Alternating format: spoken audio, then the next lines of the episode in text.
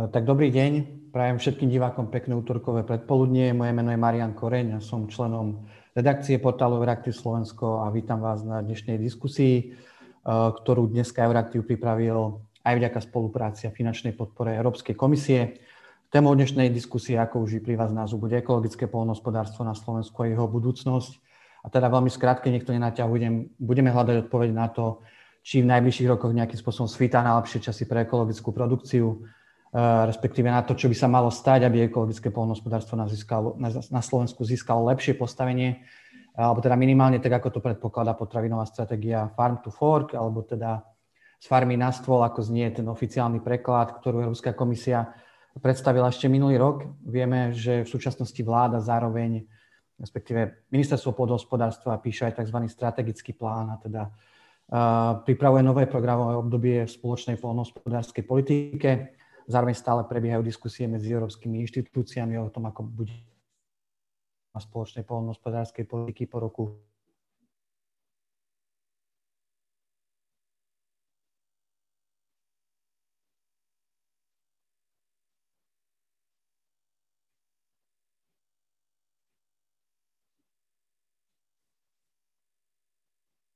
pozvanie do dnešnej diskusie. A, a teda diskutovať dnes s nami bude pán Michal Kiča, štátny tajomník Ministerstva životného prostredia. Dobrý deň, pán Kiča. Dobrý deň, prajem, zdravím všetkých. Ďakujem pozvanie, za pozvanie. Mm, my ďakujeme. Pozvanie prijal aj vedúci zastúpenia Európskej komisie na Slovensku, pán Ladislav Miko. Dobrý deň. Dobrý deň, prajem. A rovnako tak sa z Bruselu pripojí aj europoslanec za progresívne Slovensko a člen frakcie Renew Europe, alebo teda Obnovme Európu, Martin Hojsík. Dobrý deň. Dobrý deň, prajem. A, no a pohľad z, pra- z praxe nám zase poskytne pán Maroš Kminiak zo Zväzu ekologického polnohospodárstva, kde je členom predsedníctva. Dobrý deň, pán Kminiak. Dobrý deň, prajem. A v tejto súvislosti chcem ešte odpovedať možno na také dve otázky, ktoré si asi väčšina divákov pri pohľade na zostavu panelu pýta. A tá prvá, na ktorú my v redakcii máme vplyv, je, prečo v diskusii nie je žiadna žena a našou odpoveďou je ospravedlnenie. Nie je to preto, že by sme nechceli, v Euraktiv sa dlhodobo snažíme mať rodovo vyvážené panely. Akurát nie vždy sa to podarí a za seba a za mo- z mojej skúsenosti môžem povedať, že obzvlášť téme polnohospodárstva to nie je úplne jednoduché, ale ani nesplniteľné, čiže do budúcnosti sa budeme snažiť tomto ohľade zlepšiť. No a tá druhá, na ktorú už taký vplyv nemáme a pred podujatím sme dostali často túto otázku, je, že prečo v dnešnej diskusii nevystúpi zastupca ministerstva podhospodárstva je to samozrejme úplne legitímna otázka a e, chápeme ju. Vzhľadom na tému dnešnej diskusie sa dá povedať, že ide úplne kľúčového aktéra, čo si uvedomujeme, preto sme aj ministerstvo s prozbou o účasť dnešnom paneli požiadali. Pokúšali sme sa o to už viackrát, ale bohužiaľ to nevyšlo. Dúfame, že pre ďalš- pri ďalšej diskusii sa to podarí a my už niečo máme aj v pláne, ale nebudem predbiehať, aby som to náhodou nezariekol. Kolegovia mne často hovoria, že mám dlhšie úvody, e, čiže nebudem to ďalej naťahovať.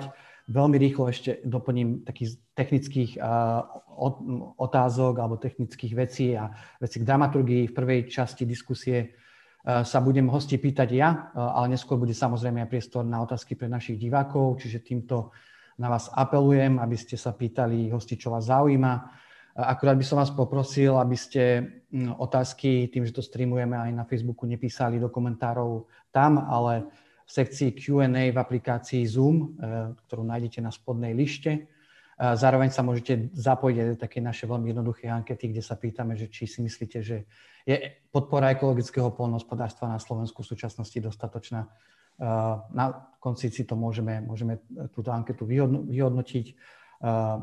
Na začiatok, eh, alebo teda ešte predtým, ako sa pustíme do diskusie, ešte pripomeniem, že diskusia sa nahráva a pokiaľ teda aj máte záujem sa nejakým spôsobom do nej zapojiť, tak eh, dávate súhlas s jej záznamom. Eh, poďme teda priamo k diskusii. Ja úplne na začiatok poprosím pána Mika, aby možno sme sa nejakým spôsobom odpichli. Tou prvou témou bude práve stratégia z farmy na stôl. Európska komisia, možno keď si máme povedať také tie najzákladnejšie veci alebo fakty, aj ktoré sú dôležité z pohľadu dnešnej diskusie. Európska komisia v nej navrhuje zvýšenie výmery ekologického polnospodárstva na 25% polnospodárskej plochy. S tým úzko súvisia aj ďalšie ciele ako zníženie používania pesticídov a teda rizik ich používania o 50% štvrtinové zníženie používania hnojív, zvýšenie výmery krajných alebo teda tých neproduktívnych prvkov na 10% poľnohospodárskej pôdy. Ono, keď komisia vlastne predstavila tento návrh, tak často bolo počuť aj od slovenských farmárov také obavy z týchto cieľov. Považovali tak istým spôsobom za diskriminačné aj z toho dôvodu, že na Slovensku sa možno používa menej tých chemických vstupov ako v iných krajinách a teda požadovali, aby sa tieto ciele vypočítavali ako priemerné hodnoty za celú Európsku úniu a možno nie za každý členský štát zvlášť. A teda možno tu je taká moja prvá otázka, že ako, ako to teda v tejto uh, stratégii s stôl bude pre vás, pán Miko? Či by ste to vedeli teda povedať, že či sú tie obavy oprávnené? A, a teda, ak sa nemýlim, nakoniec Európska komisia um, potvrdila, že by sa to zrejme malo uh, počítať ako ten európsky priemer či tým pádom sa možno ponúka aj nejaká kritika z druhej strany, či teda tie ciele vzhľadom na stav polnohospodárskej krajiny na Slovensku, biodiverzity a klimatickej zmeny um, možno nie sú málo ambiciozne. Čiže to je taká možno uh, otázka na, na polemiku. A ešte jedna podotázka, keď sa rozprávame o ekologickom polnohospodárstve, tak možno uh, si povedzme, že čo tým Európska komisia sleduje, že čo má byť tým cieľom tej podpory, či to má byť um, produkcia potravín, či to má byť uh, udržateľnejšie narábanie s pôdou, vodou, alebo to má byť biodiverzita, vlastne inými slovami otázka, čo má byť hlavným prínosom toho, toho ekologického polnohospodárstva z pohľadu Európskej komisie. Ďakujem pekne, tak to sú otázky na dvojhodinovú prednášku, tak ja to skúsim teraz veľmi stručne len zaramcovať a potom v ďalšej diskusii prípadne môžeme ísť do detajlov. E, predovšetkým e, aj s ohľadom na titul dnešnej diskusie tá otázka znie, do akej miery potrebujeme a koľko potrebujeme produkovať poľnohospodárských produktov, či už v Európe alebo na Slovensku. A na to sú odpovedi proste v oblasti toho, do akej miery pociťujeme alebo nepociťujeme nedostatok či dostatok pestrých a tak ďalej potravín na našich stoloch. Myslím si, že dnešný problém je v tom, že keď sa bavíme o pojme ekologické polnohospodárstvo, tak dlhé roky, myslím si, že asi nebudem veľmi mimo, keď poviem, že sa predpokladalo, že proste celé hospodárstvo by malo byť ekologické. To znamená, že vytvárať špeciálnu kategóriu ekologické hospodárstvo ako keby uh, bolo trošku uh, vnútorne rozporné. Lenže čo sa ukazuje za roky proste vývoja polnohospodárstva v Európskej únii je, že napriek deklarovaným cieľom vlastne poľnohospodárstvo patrí k, jedn, k jedným z najväčších faktorov, ktoré nejakým spôsobom negatívne ovplyvňujú našu krajinu, biodiverzitu, kvalitu pôdy a vodný režim. A má to mnoho, povedzme, objektívnych dôvodov, o tom sa môžeme baviť, ale v každom prípade sa proste ukazuje, že tento trend eh, je evidentný, eh, hovorí sa o zvrátených dotáciách, hovorí sa o tom, že dávame peniaze na to, že si vlastne zhoršujeme podmienky prostredia a tak ďalej. A keďže, keďže máme ten celkový cieľ v rámci zelenej dohody alebo Green Dealu, ktorý mimo iné e, samozrejme sleduje cieľ klimatickej neutrality, ale súčasne má veľmi významné ciele v oblasti vlastne fungovania ekosystémov, ekosystémových služieb biodiverzity, tak je jasné, že nie je možné, aby poľnohospodárstvo nebolo tým nejako dotknuté. A z toho potom plinie vlastne ten poľnohospodársko-potravinársky komplex, výrazným spôsobom ovplyvňuje tie ciele a z toho potom plinie, že je treba aj v tejto oblasti niečo robiť a tam sa vlastne zrodili tie ciele ekologického poľnohospodárstva, ktoré už tým, že to je polnohospodárstvo, tak je jasné, že to je proste nejaká činnosť v krajine, ktorá vedie k produkcii, primárnej produkcii potravín, že tam nie je zdôrazňované, to je jasné, to je imanentná súčasť, ale ide o to, aby tie potraviny boli vyrábané e, za čo najefektívnejšieho využívania vstupov, či už sú to energie, hnojiva a tak ďalej, a aby súčasne práve, a to je ten prídomok či prídavok ekologické, aby súčasne viedlo k, ale zastavilo, zastavili sa trendy zhoršovania biodiverzity, čiže aby to zachovalo, zlepšovalo biodiverzitu, zlepšovalo vlastne ten ekosystémový stav, ekosystémovú rovnováhu a neviedlo k nevratným a dlhodobým poškodeniam pôdy a vodného režimu. V podstate takto by sa to dalo definovať. No a teraz skáčem, e, tá druhá otázka, Eh, že či sa toho máme bať alebo nebať, to je na dlhú diskusiu. Ja sa vždy divím, prečo vlastne eh, Slovensko alebo krajiny, ktoré ako keby nie sú, alebo neboli tak dlho v tom trende zhoršovania z rôznych dôvodov historických tých dopadov, prečo proti tomu tak strašne, ako sa toho tak strašne boja, my by sme mali byť vo výhode v dosahovaní tých cieľov. Proti tým, kde proste tie intenzívne technológie vlastne E, vysoké použitie pesticídov, minerálnych hnojív a tak ďalej funguje proste o, o 10, 15, 20 rokov dlhšie vo veľkých intenzitách. Každom prípade e, je jasné, a toto chcem zdôrazniť hneď na úvodu, som to viackrát povedal, že my máme precedens v Európe. Pozrite sa na klimatické ciele, pozrite sa na ciele obnoviteľných zdrojov energie a tak ďalej. Všade je spoločný európsky cieľ, a ten cieľ sa všade prekladá do národných podmienok podľa konkrétnej situácie, konkrétnej časti, čiže členského štátu Európskej únie. Čiže nie je možné to urobiť akože tvrdá čiara rovnaké, zvlášť keď sa bavíme o percentách, tak to proste musí brať do úvahy tú východnú situáciu a posledný vývoj za posledné roky. To znamená, skutočne ten cieľ je spoločný európsky a jeho rozdelenie na jednotlivé členské štáty je, alebo pre, po, povedzme presnejšie, bude vecou diskusie, akým spôsobom sa to nastaví ako ciele pre jednotlivé štáty. Nemôže byť trestaný napríklad ten, kto už tejto veci niečo urobil, je napred, e, výrazne niektoré veci znížil, povedzme použitie pesticídov, a teraz sa povie, že ideme všetci dole o 50%, keď ten niekto, kto už tých tých 50-35 spravil za posledných 10 rokov, tak samozrejme sa nemôže žiadať, že zase z toho zvyšku 50%. Čiže ten systém musí mať nejakú spravodlivosť a musí reflektovať ten, ten posledný vývoj, ale súčasne to nesmie byť výhovorka na to, že nebudeme robiť nič, pochopiteľne. Čiže áno, bude, tie ciele budú nastavené podľa jednotlivých štátových situácie, tak, aby celkovo v Európe bolo dosiahnuté toho cieľa. Tak asi tu by som skončil na úvod a potom pôjdem asi ďalej. Ďakujem pekne, ale predsa mám ešte doplňujúcu otázku. Chcel by som sa spýtať, často bolo počuť, keď bola aj zverejnená tá stratégia, takú možno trošku výhradu smerom k Európskej komisii, že nebola z, z, predstavená zároveň spolu možno aj s nejakou dopadovou štúdiou, respektíve s vymeraním toho, ako sa to dotkne polnohospodárov v jednotlivých členských krajinách.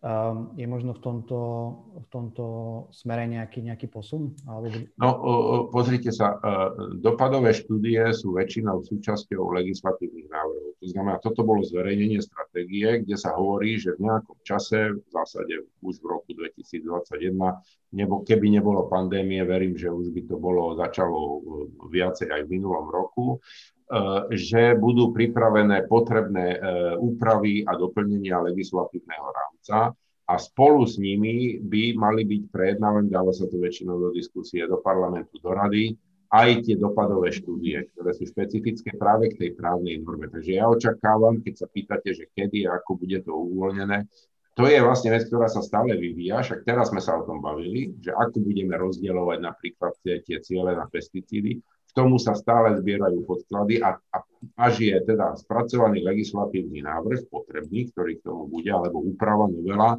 tak sa potom k tomu dáva to, to zdôvodnenie, vrátanie tej, tej dopadovej štúdie. Takže ja očakávam, že to bude v momente, keď sa budú prejednávať tie jednotlivé právne uh, normy, ktoré budú, ktoré budú predložené. Ďakujem veľmi pekne za úvodný vstup. Ja by som teda prešiel k pánovi Kičovi. Mňa by zaujímalo, že možno aj aké je hodnotenie e, vášho rezortu tejto, z tejto stratégie. My keď sme sa pýtali ministerstva podhospodárstva po zverejnení tej stratégie, um, aký je jeho názor, on ministerstvo vtedy označilo tie cieľe za ambiciozne a vlastne ich privítalo, ale bolo tam nejaké ale e, k, väčšinou, k väčšine tých cieľov.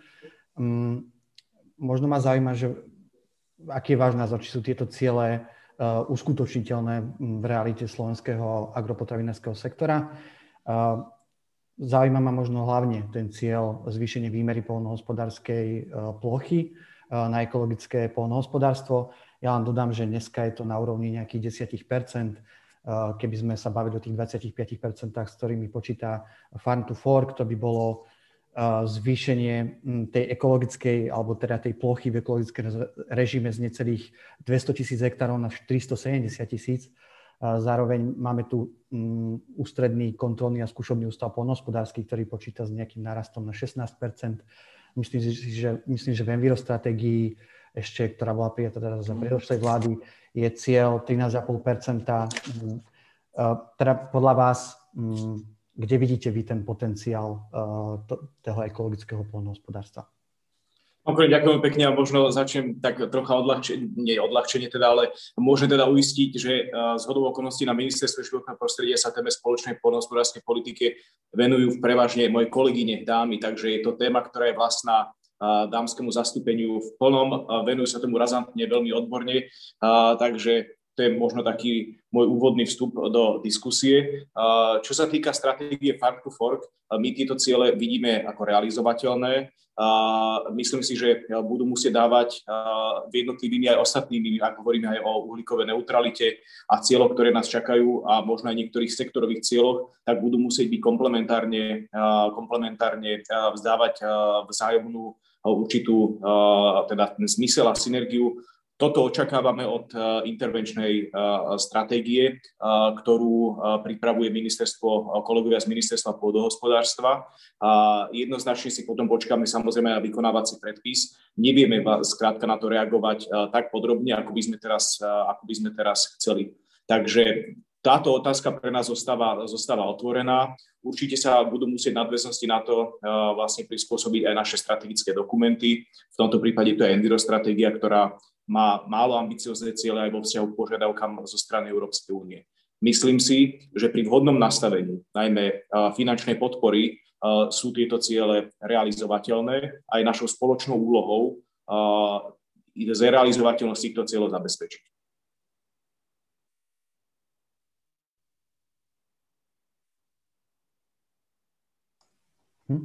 Ďakujem pekne. Mňa by ešte možno zaujímalo, že aké sú kompetencie Ministerstva životného prostredia v tomto ohľade, že ako vy viete pomôcť eh, k plneniu týchto cieľov. Ministerstvo životného prostredia je eh, súčasťou jednotlivých pracovných skupín tak pri, príprave, pri príprave stratégie s tým, že samozrejme vieme zohľadňovať e, špecifické požiadavky, ktoré môže mať polnohospodársky sektor aj v príprave e, celonárodných alebo vlastne celoštátnych stratégií z hľadiska možno aj tých sektorových cieľov, ktoré nás v tomto prípade čakajú. Takže my aktívne spolupracujeme s kolegami z ministerstva pôdohospodárstva, Delegovali sme svojich zástupcov do pracovných skupín.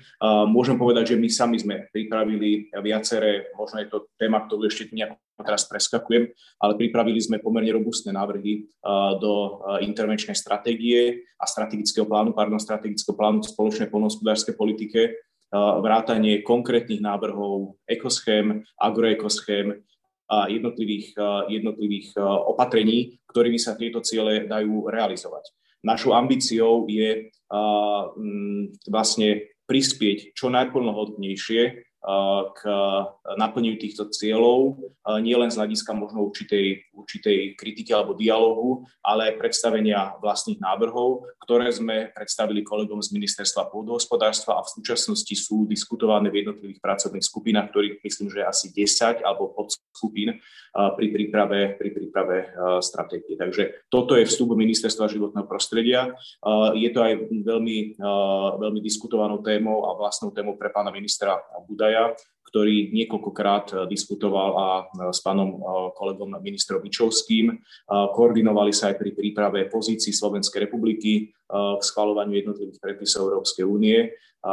Takže z tohto hľadiska ja môžem napríklad oceniť, že Slovenská republika hlasovala ako jeden, je, priamo hlasovala ako jeden zo štátov za zavedenie povinných ekoschém, aj keď vo výsledku to potom dopadlo tak, že oni sú povinné iba pre členské štáty, nie pre konkrétnych polnohospodárov. Pred nami stojí výzva a to je, myslím si, že kľúčom k úspechu nie len stanovanie si stratégií, ale práve kľúčom k úspechu je nastavenie takých ekoschém, ktoré budú realizovateľné pre farmárov, budú jednoduché a budú finančne výrazne motivované tak aby mali samotní farmári záujem plniť tieto, tieto, tieto ciele a aby využívali túto podporu naplno.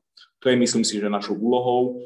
My samozrejme tiež diskutujeme s farmármi, diskutujeme najmä v tých oblastiach, ktoré nás zaujímajú, to je najmä tie synergie medzi krajinotvorbou a životným prostredím a polnohospodárskou činnosťou. A pri nastavovaní jednotlivých ekoschém a agroekoschém diskutujeme teda aj s farmármi. Takže toto je našou ambíciou, našou stratégiou. Chceme, aby ochrana prírody a biodiverzity a týchto dôležitých cieľov v spoločnej poľnohospodárskej politike nebola vnímaná ako prekážka, nebola vnímaná ako a vôbec ekologické poľnohospodárstvo ako určitá obtiaž nanútená, ale aby to bola praktika, aby sa to stalo vlastne činnosťou vlastnou pre farmárov, ktorú si oni osvoja. A to musí ísť určite ruka v ruke s atraktívnym finančným podporením týchto opatrení. Ďakujem pekne za tento vstup. O ekoschémach sa dúfam, že ešte budeme baviť aj v tej druhej časti diskusie. Ja by som teraz, teraz dal slovo pánovi Hojsikovi. Vlastne veľmi podobná otázka ako na predošlých hostí. Ako hodnotíte Farm to Fork, alebo teda tie cieľe, o ktorých sa bavíme, či sú dostatočne ambiciozne, možno aj práve z toho pohľadu, čo hovoril pán Miko, že budú teda merané na úrovni európskeho priemeru. Um, zároveň ma zaujíma, hm, aké hlavné výhody vy vidíte, alebo možno aj rizika uh, v ekologickom poľnohospodárstve alebo v jeho väčšej podpore, uh, pretože, hm, ako som už aj spomínal, je tu často možno obava uh, niektorých farmárov, že tie nové požiadavky a podmienky, ktoré sú mimochodom prísnejšie ako vo zvyšku Európskej únii, Zároveň máme takú nejakú, možno nejakú vlastnú slovenskú realitu uh, v agropotravinárskom uh, sektore a obávajú sa teda nejakým spôsobom o svoju konkurenciu, konkurencieschopnosť. Či sú teda tie obavy v tomto prípade na mieste, alebo či to skôr vidíte ako príležitosť?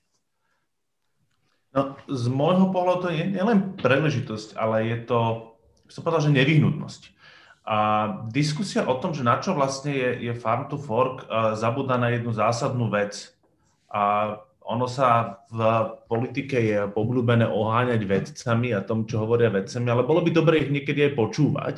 Bolo by dobre sa zamyslieť nad tým, že, že čomu v skutočnosti čelíme. A preto bude aj veľmi nevyhnutné, nevyhnutné, a toto budem veľmi intenzívne sledovať, že keď komisia vyjde von z hodnotení možných dopadov, že či tam aj zhodnotí to, že čo by nás stálo, keby sme nič nerobili. To je rovnaké ako pri klíme Hovoríme o tom, že čelíme klimatickej kríze a koľko nás bude stáť transformácia, ale nikto nehodnotí to, že koľko by nás stálo to, keby sme nič nerobili. Hej? A to je to isté pri korone. Sa nepozeráte na to, že čo vlastne, a pozrite sa na to, čo, a koľko životov zachránite. Hej? A mohli sme to na začiatku nechať tak a vlastne však pár desiatok tisíc mŕtvych bolo v pohode, len by sme nemohli zavrieť fabriky, aby sa nám neznižilo DPH, či DPH, HDP. Ale nie, sú veci, ktoré musíme robiť, lebo tie následky našej nečinnosti by boli obrovské. A povedzme si rovno, konkurencieschopnosť na mŕtvej pôde naozaj nevypestujete. To je veľmi jednoduché. A prečo hovorím o pôde? Lebo okrem toho, že som spoluautorom rezolúcie Európskeho parlamentu, ktorá sa teraz dokončuje na výbore a mala byť v apríli v pléne k pôde, kde požadujeme to, aby sa pripravila konečne a prijala rámcová smernica o pôdach a tu sme veľmi vďační a dúfam, že aj za tejto vlády bude pokračovať veľmi priaznivý a tak povedať, podporný postoj Slovenska k tomu, aby bola na európskej úrovni zavedený legislatívne záväzný rám, rámec o pôde. A túto pozíciu dlhodobo Slovensko malo a tomu som veľmi rád. A, tak je to o tom, že my máme vážny vážny problém. Stať, odporúčam si pozrieť poslednú správu o stave životného prostredia od Európskej environmentálnej agentúry. Tie dáta tu máme, že máme problém. A preto kvôli strate biodiverzity, kvôli ničeniu pôd potrebujeme zmeniť spôsob, akým na tej pôde hospodárime. V tom sa dovolím sa vrátiť k tomu úplnom začiatku, že tá kritika od slovenských polnohospodárov netrvalo by som povedať, že to bolo od všetkých na tie ciele, na pesticídy. A viete, mne to príde ako, neviem, čo sa bude dohodnúť, ale to, čo sa ešte nedohodlo, budem kritizovať, že je zlé. A, a áno, ako povedal a, pán Miko, to je, to je presne o tom. Nemáte v Európe nejaký precedens, ktorý by povedal, že máte rôzne zači- začiatočné štartovacie línie, ale to nevadí, všetkých vás šmikneme o polovičku. Hej? Lebo všetci vedia, že to je nespravodlivé a že by to neprešlo ako radou, tak parlamentom. A preto pre Slovensko samozrejme, a to, o, to budem, o, to, o to budem tiež veľmi intenzívne kontrolovať a sledovať, aby nebodaj niekoho nenapadlo, a nemyslím, že by si to si komisia trúfla, a prišli s tým, že no, Holandsko síce používa niekoľkonásobne viac pesticídov aj a, umelých hnojív na hektár, ale Holandsko o 50% a Slovensko o 50%. To rozhodne nie. To ale neznamená, že my nemáme príležitosť veci meniť a že tie možnosti nie sú naozaj veľké. Ja vediem konkrétny príklad pri pesticídoch, lebo tým sa intenzívne venujem. Nie je to o ekologickom pohľohospodárstve, je to aj o integrated pest management, integrovanom manažmente škodcov. Uh, a to je v zásade manažovanie škodcov prakticky bez použitia syntetických pesticídov.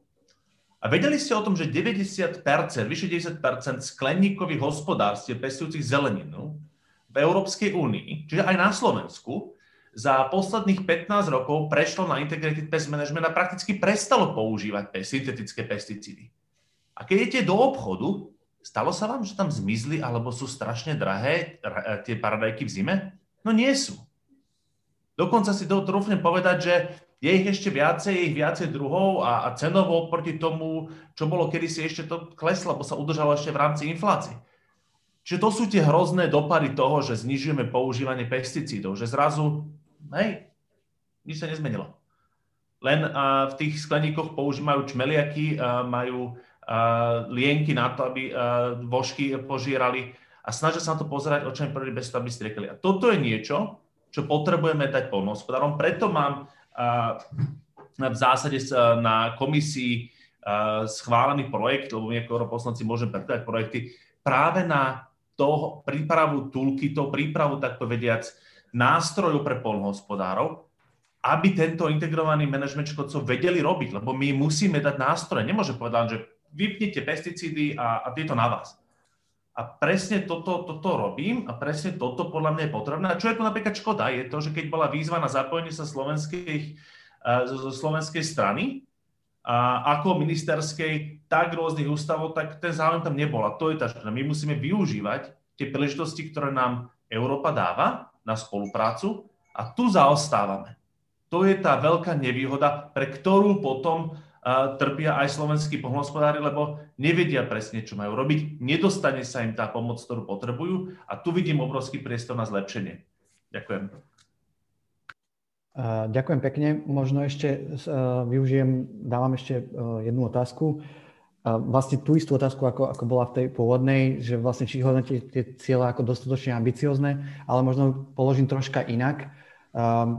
Keď vieme, vieme, že ešte teda nemáme legislatívne návrhy zo strany Európskej komisie, ale keď v takejto podobe budete o nich hlasovať v Európskom parlamente, alebo keď sa vám dostanú na stôl ako, ako, sa, ako budete hlasovať vy, možno keď sa bavíme práve o tých cieľoch v oblasti ekologického poľnohospodárstva, pesticídov, hnojív a dajme tomu aj tých krajných prvkov. Prepašte, nepočujeme vás, pán Lesik? Pretože som sa mutol namiesto odmietnutia. Ďakujem za upozornenie. Um, po roku pandémie. Uh, čiže uh, ja očakávam, uh, najprv si chcem pozrieť detaily, Očakávam, že to bude na celoeurópskej úrovni minimálne 50% A áno, je veľmi dôležité, aby to bolo ako zníženie toho hazardu, že to je nebezpečnosti používaných prípravkov na ochranu rastlín, tak zníženie celkového množstva. Čiže preto je dôležitý v tomto ten balans, bude dôležitý mechanizmus toho, ako sa bude prihliadať na množstva používané v súčasnosti v jednotlivých členských štátoch. A, a ale súčasne, aby to neznamenalo, že pomôžeme len tým, ktorí, alebo dáme nástroje len tým, ktorí, tak povediac, majú toho veľa na znižovanie. Podľa mňa je dôležité, a toto bude, v tomto dúfam a, a očakávame podporu zo strany ako ministerstva podhospodárstva, tak i ministerstva životného prostredia, kde sa budú snažiť, aby sa aj slovenským polnohospodárom dostali do rúk nástroje a, a podporné mechanizmy na znižovanie používania ako syntetických hnojív, tak pesticídov. A bude veľmi dôležité potom sa pozrieť na tie, na tie malé písmenka, ako sa hovorí, na tie detaily tých konkrétnych, tých konkrétnych návrhov. Čo sa týka podielu ekologického polnohospodárstva, ja ho vítam. Myslím si však, že, že to nestačí.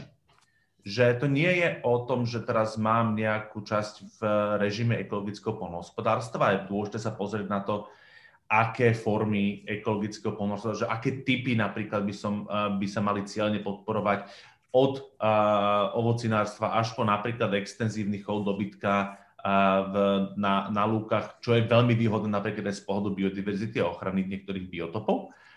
a, ale aj ako dokážeme sa pozrieť na ten zvyšok, ako dokážeme konečne implementovať e, direktívu o udržateľnom používaní pri pesticídov, ktorá nielen na Slovensku, ale napriek skoro celou úniou nie je poriadne implementovaná. Do akej miery dokážeme a nie hovoriť o ekoskému, ale predstaviť to do toho, aby sme v polnohospodárskej krajine obnovali biodiverzitu a nechali tam priestor, čo je konec koncov na pomoc aj veľmi dôležité pre samotných polnohospodárov. A, a do, do akej miery to nebudú len prázdne slova, ale budú tam veľmi konkrétne požiadavky na členské štáty, ktoré budú zohľadňovať ich rôznorodosť, lebo áno, nie je to východisková pozícia, je to o tom, že ten typ polnohospodárstva vo Švedsku kvôli tej, tým klimatickým podmienkam je hold iný ako na Malte alebo na Slovensku, že potrebujeme to mať zaramcované tak, aby to reflektovalo, a aby na, ale aby na konci dňa sme uh, boli všetci dostatočne ambiciozni, pretože to, čo mu čelíme, je naozaj veľmi, veľmi, veľmi veľké ohrozenie, ktorého No keď to podceníme, tak, eh, tak máme závažný problém. A to hovorím, že stačí si prečítať, čo tomu hovoria vedci, čo hovoria o úbytku pôdy, o, úbytku pôdy a o smrti pôdy. Povedzme si takto rovno. To je smrť, lebo pôda je živý organizmus. A toto polnohospodári vedia a toto je niečo, kde, kde potrebujeme ich pomôcť a, a pracovať spoločne s nimi, lebo toto je to, tá jediná šanca. Ďakujem. Ďakujem pekne. Pán Kminiak, mm, dám priestor vám. Ako hodnotíte možno to, čo doteraz sme počuli v diskusii? Zároveň by som vás chcel poprosiť, ja viem, že vy ste sa predtým venovali asi aj, ak to tak možno nazvať, konvenčnému polnohospodárstvu. Dnes sa venujete ekologickému polnohospodárstvu. Že možno taký nejaký váš príbeh, že, že čo vás prinútilo, alebo prinútilo, čo vás viedlo k tomu, k tomu prechodu. Možno či viete na základe tej skúsenosti povedať, prečo sa to oplatí, či to má nejaké výhody. Často samozrejme počujeme tie výhrady, že sa to neoplatí úplne finančne, že, že ekologické polnohospodárstvo má nižšie výnosy, pri dokonca väčšej potrebe plochy alebo teda pôdy, e, že je to v dnešnom spôsobe fungovania polnohospodárstva aj riskantné a že nakoniec chýba odbyt dopyt po takejto produkcii. E, možno zároveň časť spoločnosti má aj dojem, že je to akýsi ústup od nejakého pokroku, a keď to tak možno akože môžem prenesenie povedať alebo, alebo nadľahčiť k motike a ríľu, uh, že či, či toto nejak, nejak akože môže pot, alebo potvrdzuje vaša skúsenosť, alebo teda inými slovami, že prečo má význam farmárčenie? Dobre, uh, toto je presne to, na čo som chcel zareagovať. Tá verejná mienka spoločnosti je vedená úplne zle a systematicky nesprávne.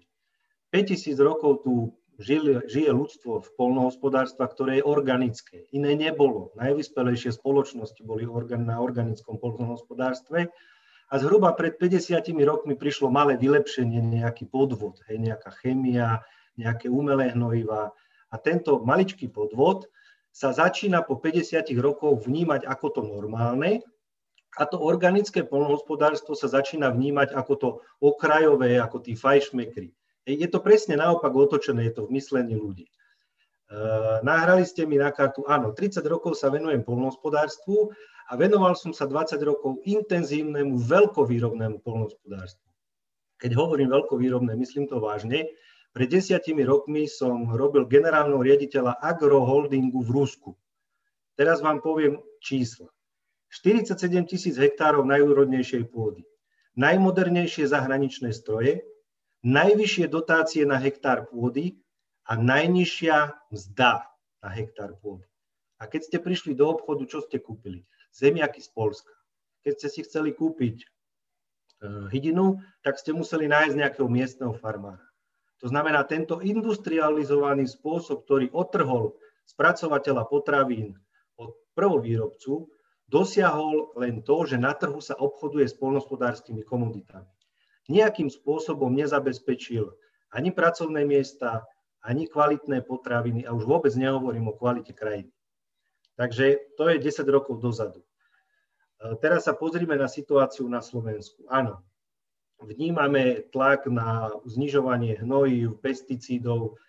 To toto malo zmysel pred možno 30 rokmi, keď naozaj na Slovensku nebolo čo jesť, alebo bolo málo potravín. Dneska máme nadbytok potravín. Tie, tie tézy o tom, že v 80 že v 84. roku sme boli sebestační v obilninách, sú pekné, ale nikto nepovie vetu 2, že pri 10-násobných stavoch zvierat. Dneska tu nemáme zvieratá a máme nadbytok pšenice, ktorú nepotrebujeme. A napriek tomu tlačíme do intenzifikácie polnohospodárstva a tvrdíme, že toto je jediná a správna cesta. Je to nezmysel. Keby zavreli hranice, tak tú pšenicu môžeme spáliť, môžeme s ňou kúriť. Hej, vďaka našej pšenici idú všetky polské mlyny. Takže toto je výsledok posledných od revolúcie, posledných vlád, ktoré tu bolo a pritom ich viedli odborníci, to boli všetko odborníci polnohospodári. Všetci ministri boli bývali úspešní predsedovia družstiev. Výsledok vidíme dneska, že sme jediná krajina, ktorá nemá vlastné potraviny. Takže toto by som povedal na to organické polnohospodárstvo, sa dívajme ako na normálne polnohospodárstvo a na to dotované chémiou sa dívajme ako na niečo, čo nie je normálne, bolo tu v určitom čase a treba to zabrzdiť, keď chceme žiť v normálnej krajine. Padli tu, padli tu e, otázky na tú stratégiu z farmy na stôl. Áno, je to reflektácia v Európskej únie, kde je nadbytok potravín, nadbytok kvalitných potravín a treba pomôcť tomu výrobcovi, tomu spracovateľovi nejakým krátkým reťazcom ho dostať priamo k spotrebiteľovi. U nás sa to zdá trošku čudné, pretože e, my tie potraviny nemáme alebo ich máme málo. Každá z našich e, vládnúcich súčasných strán si dala do programového vyhlásenia predaj z dvora. Ja to prirovnám k tomuto. Hej, že pomôcť predať z dvora. Ale ani jeden z nemu nerozumie. Ani jeden z nich mu nerozumejú, pretože predaj z dvora to nie je slogan, to je Napríklad Ekotrend má ochrannú známku už 10 rokov na predaj z dvora. Bol vypracovaný komplexný materiál, ako polnohospodári môžu potraviny dostať priamo k spotrebiteľovi. Špecialistom na, na potravinové právo doktorom Martonom a výskumným ústavom potravinárskym. Niekoľkokrát bol prezentovaný na ministerstve a vždy to zastalo na tom, že štátna správa, veterinárna správa takto nie, tuto ešte kontrola, tuto niečo. Teraz som veľmi rád, že táto iniciatíva prišla skoro ako direktíva z Európskej únie. A keď direktíva Európskej únie je taká, že si to želá, tak to budeme musieť spraviť. Nebudeme sa môcť vyhovárať, že sa to nedá. Budeme musieť nájsť cestu, ako sa to dá. E, takže k tomu ekologickému polnospodárstvu by som sa vrátil. Keby dnes celý svet prešiel na ekologické hospodárstvo, nikto neumrie od hladu. Nikto neumre od hladu. Možno odstavíme nejaké bioplinky, možno nebudeme páliť pšenicu v kotloch na kúrenie, ale od hladu nám nikto neumrie. A ešte teda možno skrátke jedna otázka. Vy cítite, že je dopyt po, tej, po tejto ekologickej produkcii? Lebo to je samozrejme často taká, taká výhrada, že mm, vlastne polnohospodár môže robiť len to, mm, čo chce ten, ten spotrebiteľ. Vy cítite, že ekologickí polnohospodári majú kde predávať alebo je záujem o ich produkciu? E, momentálne ten dopyt je, ale treba si, e, treba si rozlišovať, tak ako povedal kolega predo mnou, že čísla. Kým európske štáty každý rok uverejňujú správu, koľko potravín, akých v ekologickom hospodárstve sa predalo, posledná takáto správa na Slovensku je v roku 2010. My dneska nemáme čísla, či dopyt je. To je jedna stránka mince. Druhá stránka mince je naozaj cena, pokiaľ tie potraviny pôjdu e, systémom cez niekoľkých priekupníkov, cez, len cez obchodné reťazce a len cez sieťu predajcov, tak vždy na konci budú drahšie. To, že sú kvalitnejšie, to je jasné, ale náš zákazník zatiaľ neakceptuje vyššiu kvalitu za vyššiu cenu, respektíve Vnímame dopyt po mliečných výrobkoch, vnímame dopyt po zelenine, zemiakoch. Posledné roky sa zvýšil záujem aj po biomeso. Ale nie je to v takom rozsahu, ako som videl v Rakúsku, keď som navštívil ich predajne a ich e, obchody. Ďakujem pekne. Mm, ako som slúbil, na začiatku diskusie dávame priestor aj na otázky. Máme ich tu už viacero. Teraz siahnem úplne po prvej, pýta sa pán Lubomír Tušer a vlastne nadvezuje to aj na to, čo hovoril pán Kminiak. o živočišnej produkcii. Pán Tušer sa pýta, ospravedlňujem sa, ak zle čítam to meno, Slovenská republika má ambíciu tlačiť na zvyšovanie živočišnej produkcie, pritom jej environmentálny dopad je negatívny v porovnaní s rastlinnou produkciou, v ktorej z pohľadu výživy obyvateľstva vieme dosiahnuť sebestačnosť. Čo s týmto plánuje robiť slovenská vláda? Začneme viac aj na základe stratégie s farmínarstvom podporovať práve potraviny na rastlinnej báze, napríklad aj daňovým zvýhodnením. Bude v tomto vyvíjať komisia tlak na členské štáty? Tak to sú asi otázky, je to, je to jedna otázka na vládu, jedna otázka na Európsku komisiu možno pán, pán Kiča, že aký je váš názor, živočišná produkcia versus možno nejaké environmentálne dopady. Zároveň možno tá otázka by sa dala použiť aj tak, že teda kde má potenciál tá ekologická polnohospodárska výroba, v akých sektoroch?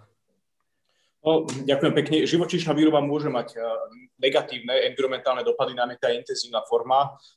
Hovoríme o vlastne jednotlivých emisiách a vôbec častokrát sám sa stretávam s viacerými sťažnosťami, ktoré závažným spôsobom popisujú na negatívne dopady aj na pohodu obyvateľov, ktorí žijú v bezprostrednom uh, okolí zariadení na intenzívnu živočišnú výrobu. Naša opcia je iná. Naša opcia hovorí práve o tej extenzívnej, uh, o extenzívnej živočišnej výrobe, ktorá je zložitejšia, je v niečom nákladnejšia, ale určite prirodzenejšia, tak aj pre pohodu zvierat, aj pre krajinotvorbu, keď hovoríme napríklad o pastve a v končnom dôsledku určite aj na kvalitu produkovaných, produkovaných potravín. Opätovne je to vec uh, nastavenia vhodnej dotačnej schémy, aby bola extenzívna, extenzívna živočíšna výroba preferovaná a podporovaná, najmä v súvislosti s tým, keď je napríklad pastva uh, vítaným manažmentovým opatrením na podporu biodiverzity. Niektoré chránené územia pre nás cenné, uh, či už, či už aj naturovské územia, ale aj vôbec všeobecne vlastne teda lúčne systémy a tak, sú závislé na, na extenzívnej pastve vykonávanej a viazané vlastne na extenzívnu a v tomto prípade živočíšnu výrobu. Toto je podľa nás cesta, nie samozrejme jediná, ale určite tá, ktorá by mala, mala by byť viacej preferovaná a mala by mať, mala by mať väčší priestor. Hm. A ešte teraz sa spýtam, možno iba v krátkosti poprosím o odpoveď. Je tam uh, otázka na daňové zvýhodnenie potravín na rastlinnej báze. Možno ešte keď otočíme tú otázku, ja viem, že toto je asi uh, do veľkej miery aj otázka na rezort financií, ale že aká je vaša, váš názor na to, možno objavuje sa možno aj nejaké volanie po zdanení nezdravých potravín, uh, dajme tomu mesových výrobkov, ktoré často majú na zdravie ľudí negatívne dôsledky. Či možno nejakým spôsobom v tomto vidíte cestu? Je to veľmi citlivé opatrenie. V každom prípade veríme, že by malo byť používané až možno ako, ako jedno z tých najposlednejších, ak by sa ukázalo ako nevyhnutné. Takže mali by sme ísť skôr možno vhodným nastavením tých jednotlivých dotačných schém a možno aj keď hovoríme o, o dopadu na zdravie obyvateľov, skôr v edukácii a určitej prevencii, ako ísť vlastne priamo cestou zdaňovania Nehovorím, že je to úplne vylúčené, ale myslím si, že teraz to nie je na programe dňa.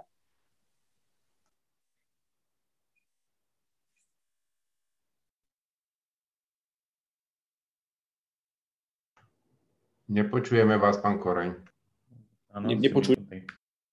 Pardon, pardon, mal som samozrejme vypnutý mikrofón, ospravedlňujem sa. Že či chcete reagovať, tiež je tam otázka, že či komisia bude tlačiť na členské štáty na podporu tej rastlinnej výroby, možno na úkor živočišnej produkcie. My vieme, že na Slovensku, e, vlastne Slovensko, alebo aj v plánoch slovenskej vlády je podporovať e, rozvoj živočišnej produkcie, či v tomto možno nejaké komisia má nejaké, nejaké, nejaké usmernenie. Akým spôsobom? No, určite chcem reagovať a na veľa vecí. Ja som sa snažil hlásiť v priebehu a, a tak vezmem to od konca to najdôležitejšie, čo tu si myslím, že by malo zaznieť, je, že je tu rozpor medzi slovami a reálnym dianím na Slovensku. Na Slovensku počujete takmer od každého podporu pre ekologické poľnohospodárstvo, pre malých farmárov, pre dodávky širokej škály výrobkov zo slovenského územia pre slovenský trh a tak ďalej. A keď sa potom pozriete, že aké nástroje si Slovensko samo vyberá a akým spôsobom si samo nastavuje napríklad poľnohospodárske dotácie, no tak ten obrázok vyzerá úplne ináč. Ehm, stále sa hovorí o tom, že najpodstatnejšia je produkcia, aby bola čo najvyššia. Stále sa hovorí o tom, aby sa zachovali priame platby na úkor, povedzme, tých iných ekoschém a ďalších platieb v tej polnohospodárskej politike. Stále sa spochybňuje zastropovanie platieb, pretože aby e, to nepôsobilo problémy tým veľkým a tak ďalej a tak ďalej. Hovorí sa, kto tu teda živí tento štát, toto je tá, tá reakcia, e, takže nech dostávajú peniaze tí hlavne, čo produkujú. Takže ja si myslím, že za prvé Európska komisia vytvára ten rámec, to znamená ten tlak. Eh, hneď vysvetlím, prečo nie je dobré eh, to daňové zvýhodnenie alebo, alebo znevýhodnenie, ale v zásade tým, že sa stanoví spoločný európsky cieľ na zvyšovanie podielu ekologického hospodárstva a súčasne sa nastavili ciele do poľnohospodárskej politiky tak, aby bolo možné na to alokovať prostriedky, tak je to v rukách členských štátov, ako s tým naložia. Čiže komisia vytvára rámec a možnosť, ale nemôže to diktovať práve preto, lebo tie podmienky sú objektívne iné. Jednoducho v severských krajinách e, možno, že tá produkcia, e, povedzme, živočišná, extenzívna, bude ekologickejším riešením, ako je tomu v produkčných oblastiach, kde naopak výrazne ako ekologickejšia bude, bude rastlínna výroba. Čiže za prvé by som bol nerád, aby z tej diskusie vyspelo, že nie je možné vyrábať e, meso alebo mlieko alebo vajcia v rámci ekologického hospodárstva. To nie je pravda, je to možné, ale s tým, čo povedal pán e, štátny tajomník Kiča, e, proste, že to nemôže byť e, intenzívny a, a hromadný veľkochov, ktorý proste samozrejme s ekológiou má už málo spoločného, je to mašina na, na výrobu mesa. Čiže to je jedna vec. Druhá vec je, že ten, to tvrdenie v tej diskusii už vlastne zaznelo nepriamo o jeho popretie, že že ekologická výroba nutne vyžaduje, aby sme mali väčšie plochy, takže my musíme mať tú veľmi intenzívnu výrobu, tú, tú chemicky založenú, e, z toho dôvodu, aby sme dostatočne vyrobili. Nemáme nedostatok potravín v Európe, máme skôr problém vzájomnej kompetície a tlaku na ceny a to, že zaniká nám od, e, vlastne polnohospodárstvo na mnohých miestach, lebo tej výroby je príliš veľa. Takže nehovorme si stále to, čo sme hovorili v 50. rokoch, že treba hlavne vyrábať viac. Treba vyrábať dosť, to je na jednej strane, a na druhej strane, ale treba to vyrábať tak, aby sme tú krajinu dali do poriadku. A toto si myslím, že chýba v tom myšlienkovom celkovom nastavení, že tá logika by mala byť, že úlohou polnohospodára nie je len vyprodukovať čo najväčší objem kalórií, potravín, už jedno akého druhu, ale úlohou polnohospodára je, aby dal do poriadku krajinu, v ktorej hospodári a že tie ekologické dopady, kvalita pôdy, vodný režim, e, chemický režim a tak ďalej, je takisto jeho výsledkom ako tóny pšenice. A toto nemáme tu nastavené ako myšlienkou a potom sa to neprejavuje v tých nástrojoch, ktoré si sami vytvárame napriek tomu, že z európskej úrovne tá možnosť tam existuje. Tam proste tá možnosť dať si tam nástroje, ktoré pomôžu v ekologickému hospodárstvu tam proste jednoducho je. Či to uchopíme a urobíme a alokujeme tam tie prostriedky, je na nás. A teraz ešte k tým daniam. Ja za, za sekundu sa to len chcem povedať, že už viackrát takéto pokusy v Európe prebehli, že sa zdanil napríklad cukor, lebo je nezdravý. Výsledok je ten, že so spotrebou ani s ponúkou cukru to nespravilo nič, len sa zvýšili ceny, ktoré odviedli peniaze do štátnych rozpočtov, ktoré potom boli použité na niečo iné než na ekologické poľnohospodárstvo. Takže sa to potom zrušilo, napríklad v Dánsku. Ja som to priamo zažíval. Tento, táto cesta nevedie k tomu cieľu.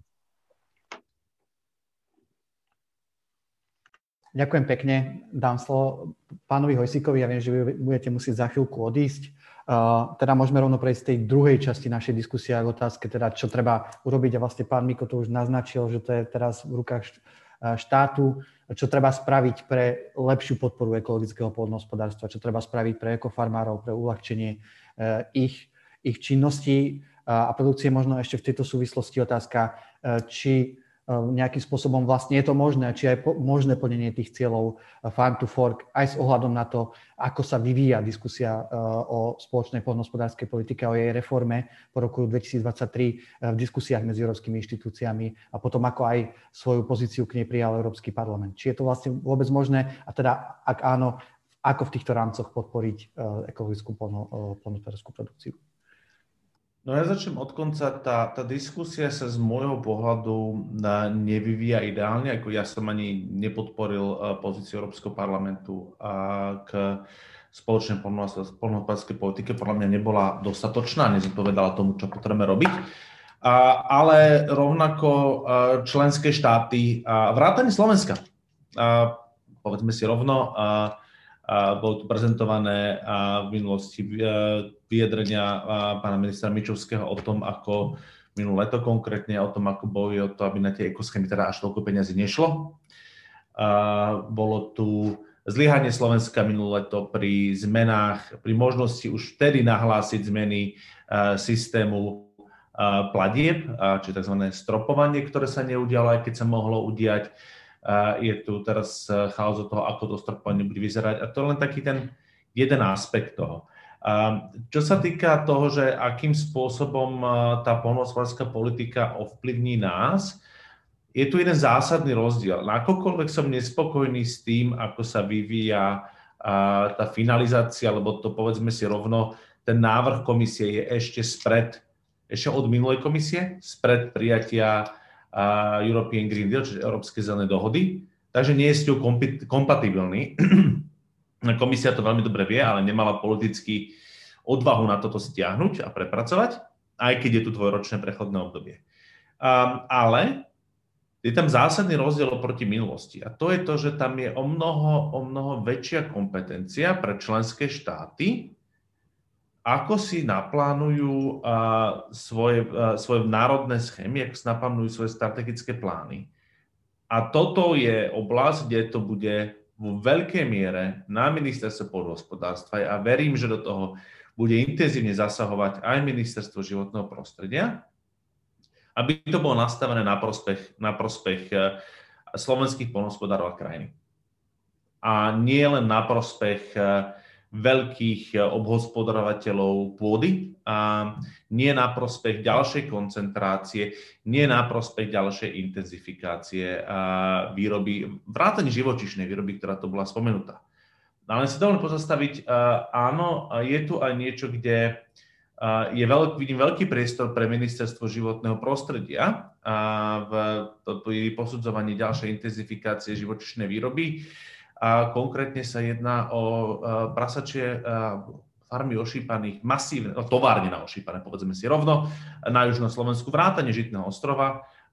Kolár, príklad Kolárovo a, a to je zase za hranicou už, ale na, na, na druhej strane Váhu, a stále veľmi blízko e, Žitného ostrova, kde a, tie plánované emisie, a, napríklad čpavku sú desaťnásobne väčšie ako emisie z nedaleko Dusla Šala.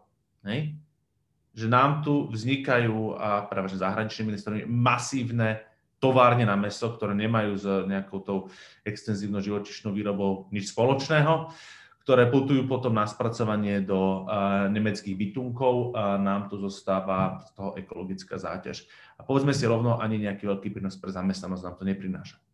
A toto sú veci, kde na jednej strane je to otázka na dotácie, a na druhej strane je otázka toho, že či, to, či to zodpovedá, či, e, či to môže prejsť napríklad takým posudzovaním vplyvom, vplyvom na životné prostredie.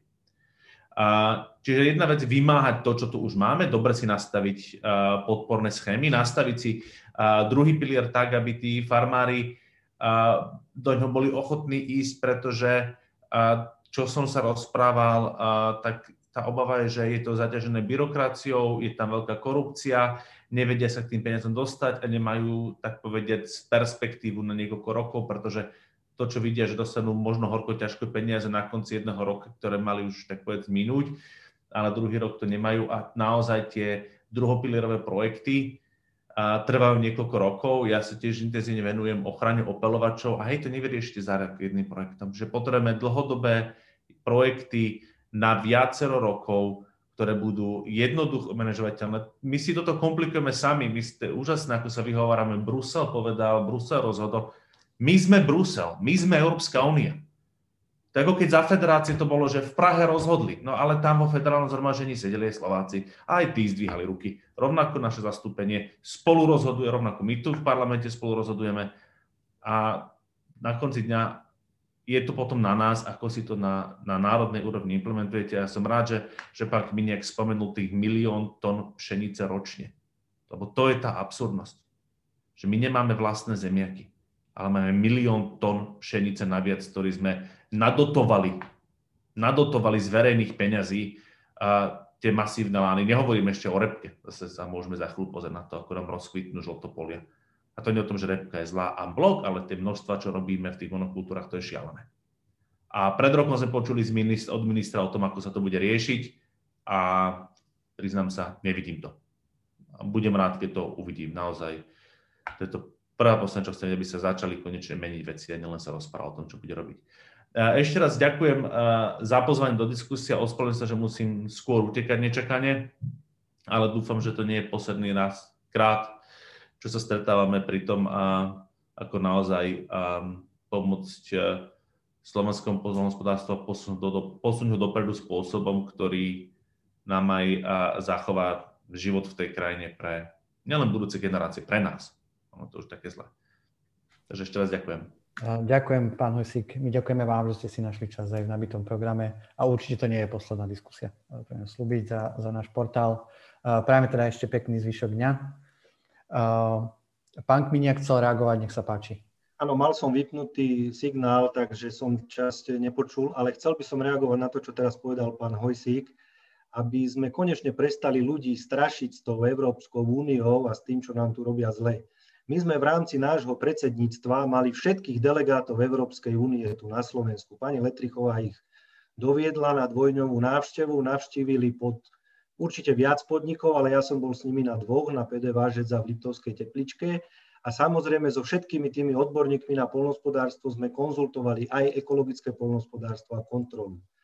Jednoducho, jednoznačne sa všetci zhodli na tom, že systém kontroly u nás je jeden z najprísnejších, Dokonca tuším, to bol belgický hospodár, ktorý povedal, že niekde to už hraničí aj s terorom. My sa nemusíme bať toho, že nesplníme nejaké kvalitatívne ukazovatele, že to nedokážeme. Častokrát, keď riešim nejaký problém a voláme do Bruselu, tak zistíme, že je to len nesprávny výklad a nesprávne metodické usmernenie našich pracovníkov doma. Takže nejakým strašiakom, že Brusel nám chce natlačiť sem potraviny a naše polnohospodárstvo vybudované v úvodzovkách zlikvidovať, by malo prestať rezonovať v médiách a treba sa na to naozaj pozrieť tak, ako je, že nemáme vlastné potraviny, nemáme kvalitné potraviny a nemáme zamestnaných ľudí na vidieku. To sú tri dôsledky jednostranne orientovanej polnohospodárskej výroby a otrhnutie toho polnohospodára od spracovania potravín. Ďakujem pekne. Budeme teda pokračovať v tej diskusii, že teda hm, vlastne zrámcovali sme si dosť, v, v akom stave je teda to ekologické poľnohospodárstvo dnes, aké sú jeho výhody, nevýhody. Budeme pokračovať teda v tom, možno ako ho lepšie podporiť. Pán Kiča, aký je váš názor? Vy teraz sa zúčastňujete, už ste to naznačili, nejakým spôsobom aj tých diskusí o novej, o strategickom pláne, teda o novom nastavení dotácií.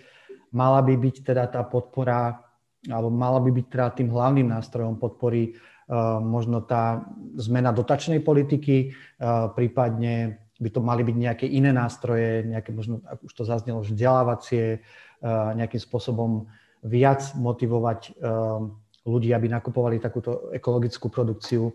Zároveň máme tu jednu otázku, ktorú vám položím.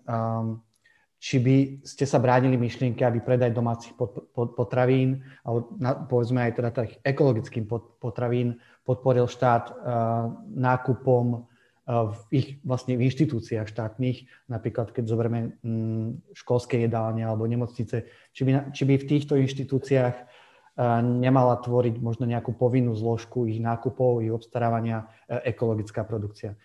Čiže ako by mala vyzerať podpora ekologického poľnohospodárstva a a, a obstarávanie ekologickej produkcie. Ďakujem pekne. Ja som to možno naznačil už v tom mojom úvodnom vstupe. Určite to aj nastavenie, vhodné nastavenie dotačnej podpory. Nemôžeme, my musíme zabraniť, veľmi aktívne zabraniť opakovaniu scenára, ktorý my tu poznáme z predchádzajúcich strategických plánov, z predchádzajúcich období, kedy v zásade tie ekoschémy, áno, by sme ich tu formálne mali, ekoschémy ako dôležitý nástroj pre podporu ekologického polnohospodárstva. Oni tu boli, ale neboli využívané. Respektíve boli, ich ten spôsob ich čerpania bol zložitý, alebo boli málo finančne motivované pre polnohospodárov. Preto je samozrejme zrejme z toho, že oni to nevyužívali a potom to prepadlo celé do prvého piliera. Čiže tento efekt by sme tu ako keby nemali. Proste oni tu formálne existovali, ale neboli reálne využívané. Tomu my musíme zabrániť. Pre mňa je vhodným príkladom možno tie začiatky spoločnej poľnohospodárskej politiky na Slovensku, tie prvé programovacie obdobia, možno je to najkračšie, pretože čo je ďalším problémom alebo ďalším aspektom je aj kontrola vôbec tých gajekov a kondicionálit v priamých platbách. Tie sú podľa môjho názoru, ja by to poviem, je tu veľký priestor na zlepšenie toho, akým spôsobom sa vykonáva kontrola tej dobrej polnohospodárskej praxe zo strany polnohospodárov a, a, už aj pri čerpaní priamých platieb. V tomto smere ja vidím pomerne tak, ako to bolo na začiatku, kedy bola aj uzavretá zmluva o spolupráci medzi Ministerstvom životného prostredia a Ministerstvom pôdohospodárstva a rozvoja vidíka o participácii štátnej ochrany prírody a Slovenskej inšpekcie životného prostredia pri kontrolovaní týchto, týchto povinností. Samozrejme, nechceme ísť priamo cez represie, ale skôr možno navádzania teda na tú lepšiu prax zo strany, zo strany polnohospodárov. Ministerstvo životného prostredia v tomto teda ponúka k spolupráci svoje kapacity a v tejto veci sme už začali komunikovať s kolegami z Ministerstva pôdohospodárstva. Veríme, že sa nám to podarí. Čiže musíme sa vrátiť teda k tomu, aby jednoznačne zabrániť, aby sa opakoval teda scenár, prepadávania. O tom bola teda aj tá diskusia v zásade, keď sa nastavoval teraz spoločná polnohospodárska politika na toto obdobie, či bude môcť vlastne tam určitá nejaká flexibilita byť daná, teda návrat do toho, do, tých, do toho prvého piliera týchto nevyčerpaných prostriedkov na tie, na tie ekoschémy. Tomuto musíme zabraniť. Ja sa obávam, že pokiaľ, a teraz to hovorím tak, ako aj povedal pán Hojsik, na úrovni celej Európskej únie, pokiaľ v tomto zlyháme, a aj na úrovni Slovenskej republiky, a na úrovni Slovenskej republiky, ale aj na úrovni Európskej únie. Vôbec spoločná poľnohospodárska politika ako inštrument bude čeliť jednej z najväčších víziev a najväčších kríz, pokiaľ sa tento trend nezmení a neobráti a bude to jedna z najväčších politických debat, si myslím, v budúcnosti, ktorá bude pred nami a našimi nasledovníkmi stať. Takže uh, určite môžem podporiť uh, aj to, čo hovoril uh, pán Kminiak, takže uh, verím, že aj v diskusii vlastne, v diskusii s nimi budeme vedieť, čo najvhodnejšie nastaviť uh, tento, tento strategický, strategický plán. Uh, nezaznelo tu možno aj pre nás, akože je to jedna z takých tiež veľkých víziev. Určite musíme tlačiť na to, aby sa znižovali rozlohy vlastne rozlohy produkcie jednotlivých fariem, ktoré máme najväčšie v Európskej únii. Možno len komplementárne, teda by som doplnil tento, tento údaj a vôbec akože to nevhodné nastavenie spoločnej poľnohospodárskej politiky nám špeciálne na Slovensku vyvoláva mnoho iných problémov, najmä vo vzťahu biodiverzite.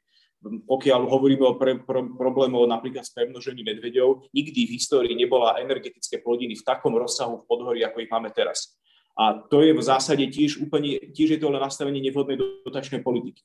Množstvo peňažných prostriedkov investujeme do toho, aby sme si my vytvárali problémy, ktoré potom musíme nejako veľmi s veľkou námahou sanovať z iných zdrojov, inými opatreniami, nepopulárnymi opatreniami. A práve preto by sme sa my mali teraz vrátiť, uh, vrátiť k základom uh, vôbec nastavovania. Čo sa týka tých ekoschém alebo agroekoschém, ako som povedal, Ministerstvo životného prostredia predstavilo v prípade ekoschém kolegom z Ministerstva pôdohospodárstva štyri okruhy, ktoré by sme uh, radi uvítali. Ekoschémy by mali byť jednoduché a ľahko čerpateľné a agroekoschémy samozrejme majú už špecifickejšiu oblasť eh, podpory a zamerania, a, takže, ale aj tu vieme a, eh, tie jednotlivé otázky, napríklad a, k, extenzívnej, k extenzívnej pastve dobytka, kde sú veľké synergie medzi polnohospodárskou činnosťou a podpore biodiverzity a krajinotvorby. Je to tiež v podstate len otázka dobrého nastavenia. Myslím si, že žiaden polnohospodár sa nebude brániť ekologickému polnohospodárstvu, pokiaľ, pokiaľ mu poskytneme aj návod, ako to má robiť, pokiaľ to nebude pre ňoho zložité, tak ako to bolo doteraz, a pokiaľ to bude finančne motivované. To je legitímny záujem, ktorý my musíme všetci spoločne presadzovať. A čo sa týka otázky podpory domácich produktov. Myslím si, že už aj v minulosti zo strany teda štátu a v prípade verejného obstarávania, myslím si, že aj v minulosti tu takéto iniciatívy boli nie veľmi úspešné, teda ak mám povedať. Ja verím, že kolegovia na ministerstve pôdohospodárstva v tomto už vyvinuli kroky.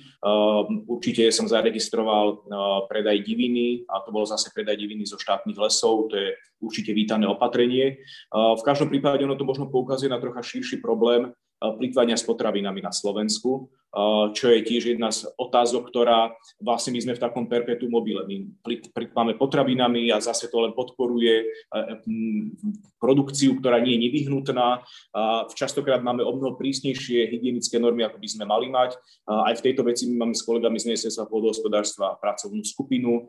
Zase my to vnímame ako prvok cirkulárnej, cirkulárnej ekonomiky a určite sa v tejto veci výrazne budú posúvať, posúvať vlastne tieto problémy ďalej, tak ako by sme neboli striktnejší, ako nevyhnutne, nevyhnutne musíme byť. A určite takéto niečo potom možno aj určité úpravy v reforme alebo teda v, v oblasti verejného obstarávania napomôžu tomu, aby štátne inštitúcie, školy a základné školy a rôzne zariadenia takéhoto stravovania využívali primárne slovenské produkty.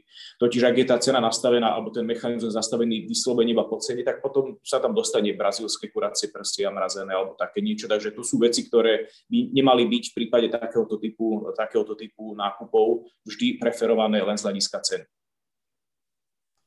A ďakujem veľmi pekne. Chcel reagovať aj pán Kminiak, aj pán Miko, tak najskôr pán Kminiak, nech sa páči. Dobre, už som myslel, že pán kolega sa nevráti k pôvodnej otázke. Pôvodná otázka znela, či nepodporiť priamo ekologických polnohospodárov v miestnych nejakých samozprávach, či sú to školy, alebo sú to nejaké verejné stravovacie zariadenia.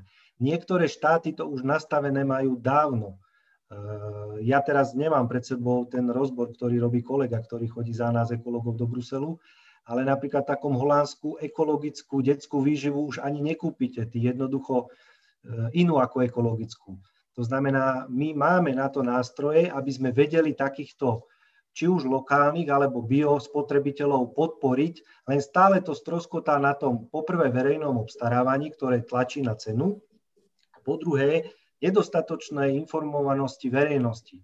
Keď na základ, máme výskumný ústav potravinársky, máme Národné polnospodárske centrum, veď si kliknite na tú stránku, keď si zoberete rozbory len bravčového mesa a nájdete v dovezenom mese 211 mg antibiotík na kilo, no dáte to svojmu dieťaťu? No dáte, lebo vy neviete, čo mu kúpili do tej detskej jedálne, čo musel zjesť. To znamená, toto by mal sledovať ani nie tak e, ministerstvo polnohospodárstva a štátny veterinárny ústav, ktorý povie, však sa to zmestilo do normy, ale toto by mal sledovať možno ústav nad zdravotnou starostlivosťou alebo niekto iný a tí, tí ľudia by mali tlačiť na to aj tí rodičia tých detí. My nechceme, aj keď je to drahšie, alebo teda keď je to lacnejšie, radšej si doplatíme, alebo hľadajme zdroje e, nejaké lokálne, aby sme tie kvalitné potraviny dostali svojim deťom. A nemusí to ísť krížom cez celé Slovensko. Je nemysliteľné, aby predsednička nemenovaného družstva svoje biozemiaky dva roky ponúkala miestnej materskej škôlke a nevedela sa tam dostať.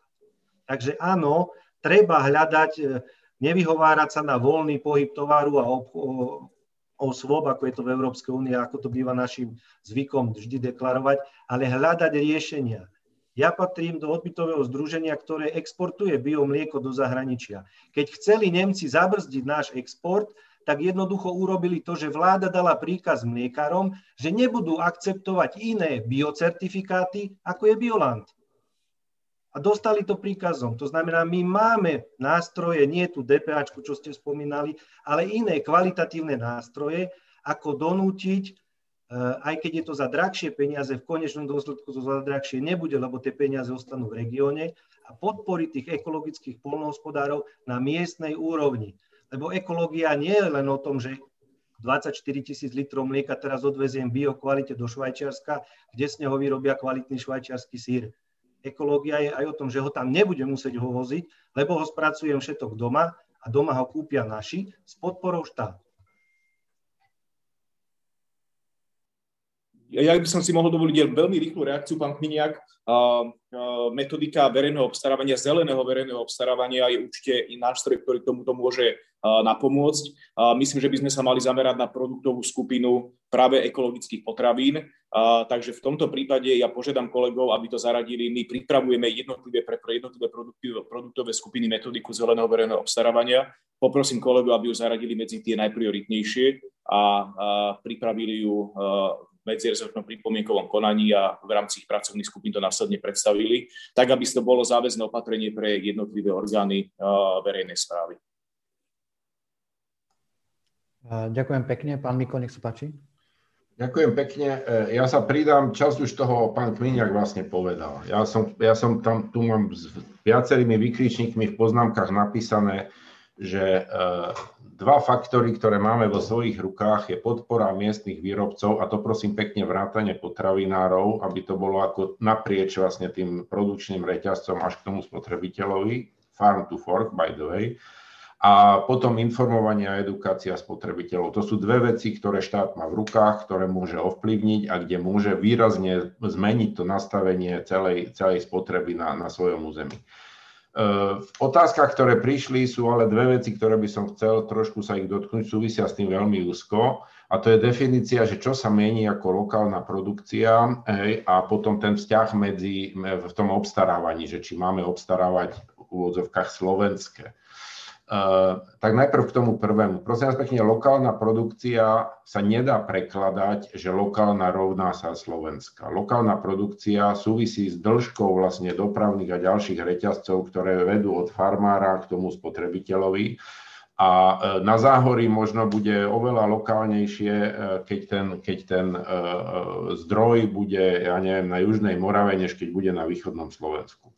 Čiže je to skôr o tom, ako je organizovaná tá výroba spádovo v tých oblastiach, akým spôsobom, aby boli čo najkračšie dopravné vzdialenosti a aby vlastne e, tá, tá lokálnosť by sa mala posudzovať na celkovej spotrebe zdrojov, či už sú to energie alebo ďalšie veci. To znamená, že toto je veľmi dôležité a nedá sa dať rovnítko medzi lokálna rovná sa národná. To tak nie je. Keby sme zobrali povedzme Nemecko, keby sme zobrali povedzme iné veľké štáty, tak tam to je ešte vypuklejšie vidieť. Ano? Čiže, čiže prosím pekne, aby toto nebolo zameňované a určite Európska komisia to takto neinterpretuje.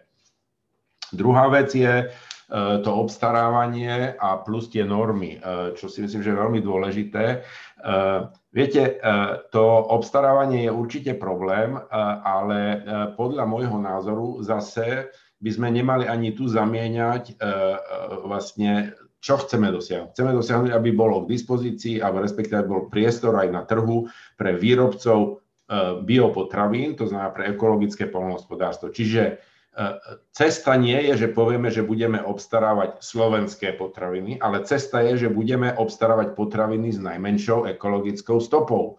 E, malo by to tak byť, pokiaľ je ten systém dobre nastavený, že to budú väčšinou slovenské potraviny jednoducho preto, lebo ich nemusíme dopravovať zo Španielska alebo z druhého konca sveta ale ten, ten, tá podstata je v tom, aby tie dopady sa prejavili v tom dopade na krajine, je v tom charaktere tej ekologičnosti toho výrobku a to nastavenie systému musí byť také, aby sa to vyplatilo na Slovensku robiť. Na druhú stranu, aj keď viem, že jedným z problémov, a už to bolo tu adresované, je, že máme vlastne e, rozhodujúci e, e, prvok v tých obstarávaniach je zatiaľ iba cena, ale na druhú stranu podotýkam, že pre toho obstarávateľa, ktorý potrebuje tú dodávku, je veľmi zásadnou vecou aj stabilita a spolahlivosť dodávky.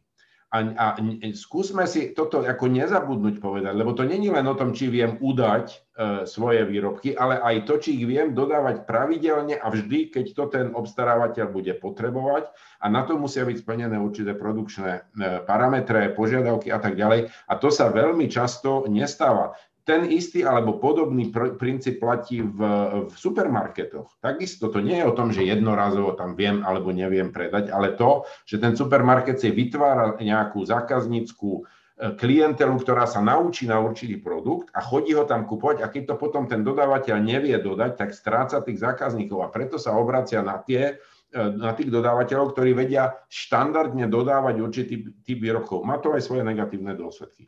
A posledná vec, znovu pripomeniem. Viete, niekedy s tými normami sami tlačíme nezmyselne na pilu, ale to není len vec kontrolných orgánov. Aj ľudia, ľudia proste, keď máme nejaký limit, že niečo už zdraviu neškodí, a keď sme 10 násobne pod limitom a porovnávame, či to je 10 násobne alebo 15 násobne, to nedáva žiaden zmysel než ten, že to komplikuje život výrobcom a, a, a jak potravín, tak teda e, prvovýrobcom. Čiže prosím pekne, tu na je treba skutočne sledovať vedu, áno, a potom vlastne nerobiť z toho akože ďalšie kritérium, ktoré nemá žiadne opodstatnenie. To je jedna vec. A druhá vec, zase, keď nastavujeme celú polnohospodárskú politiku tak, aby sme zvyšovali produkciu, tak neviem, či si to uvedomujeme, ale my to paradoxne tlačíme tam, aby sme vyrábali to, čo sami kritizujeme, že nechceme. GMO, kurčatá, chemické a neviem tieto veci. My vlastne chceme sa dostať v tej intenzite na tú istú úroveň, aby sme akože kvázi mohli konkurovať, ako majú inde, ale výsledkom sú tie produkty, ktoré nechceme. Tak prečo to nepreskočiť celú túto fázu a neísť, ako povedal pán Kminiak, naozaj naspäť k tomu, my máme menšiu stratu na svet, v tom ekologickom hospodárení, ako v tom hyperintenzívnom. Tak poďme vyvíjať tú našu parciálnu výhodu práve v tejto oblasti, tam máme väčšiu šancu. Hm, ďakujem pekne. Pán Kminiak, ešte vás teda poprosím o reakciu, že ako si vy predstavujete možno, eh, aby bola reflektovaná, reflektované ekologické poľnohospodárstvo v tom novom strategickom pláne? Či považujete za dôležité, eh, či je rozhodujúca vlastne tá dotačná podpora ekologického poľnohospodárstva? Lebo eh, vy ste hovorili samozrejme o tých kontrolách, hovorili ste o tom verejnom obstarávaní, hovorili ste o vzdelávaní, o, o nejak možno podpore toho odbytu. Akú úlohu hrá tá, to nastavenie tej dotačnej politiky z, z vášho pohľadu a, a možno aj z vašej skúsenosti má zmysel možno nejakým spôsobom viac podporovať tých polnospodárov, ktorí sa už venujú ekologickému polnospodárstvu, alebo možno sa viac sústrediť na to, aby na tú konverziu tých, tých polnospodárov, ktorí dneska sa venujú tomu konverčnému polnospodárstvu a možno by mali záujem o ekologické polnospodárstvo. Viete, keď, sme ešte, keď sa začínala tvoriť táto politika, tak sme boli e, s tým návrhom u pána Trebatického, keď nás informoval, že nebude to 25%, bude to možno 16%. A môj kolega dal veľmi dobrú otázku, a prečo nie 100? Preskočme tento nezmyselný úsek, kde si po troške budeme niečo vylepšovať, naraz spravme čiaru a buďme prvou krajinou v Európe, ktorá má len organické polnohospodárstvo. Zabránime dovozu produktov, poloproduktov, baliacich firiem a nikto neumre od hladu. Hej, takže my sa bavíme o to, či to bude 16, 15 alebo 20, ale nemáme nejaký časový plán. Čo sa týka dotačnej politiky, samozrejme. E, dneska pomáham jednému kolegovi spustiť projekt a už dva roky je polnospodársky podnik v konverzii, ale nedostáva žiadne dotácie. V roku 2005 aj na konverziu, na prechod do ekologického polnohospodárstva boli dotácie, boli dokonca vyššie, ako keď už človek v ekológii bol. To znamená, natiahli tých polnohospodárov do tej ekológie.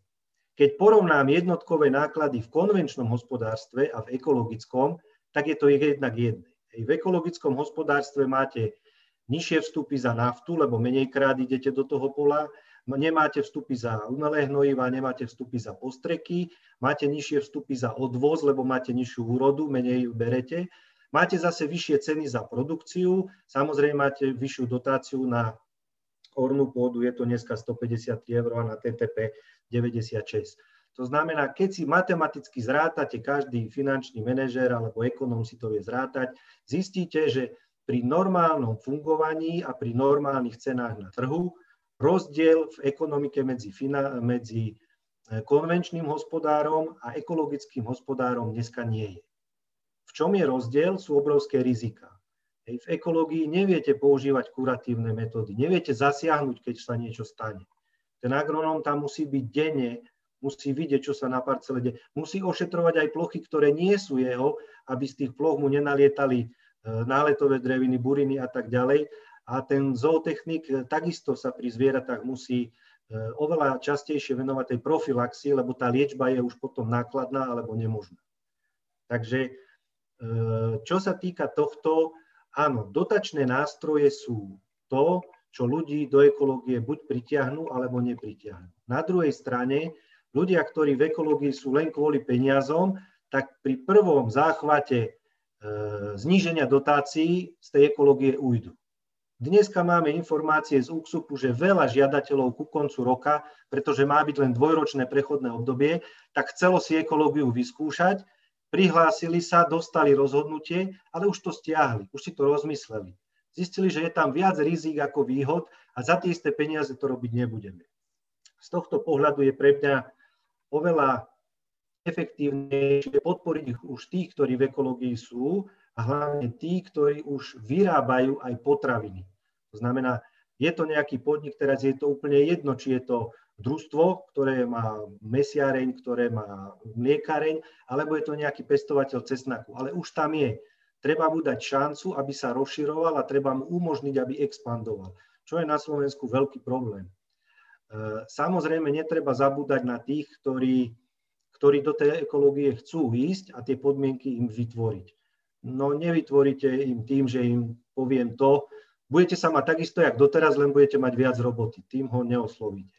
Takže ja vnímam tu aj tých 25% ako málo ambicióznych pre celú Európu, pretože pre také Rakúsko je to len kozmetická úprava a pre nás je to agrárna, agrárna reforma, nazvime to takto. E, takže myslím si, ja, čo sa týka ekologického polnospodárstva, že tá e, podpora je nedostatočná.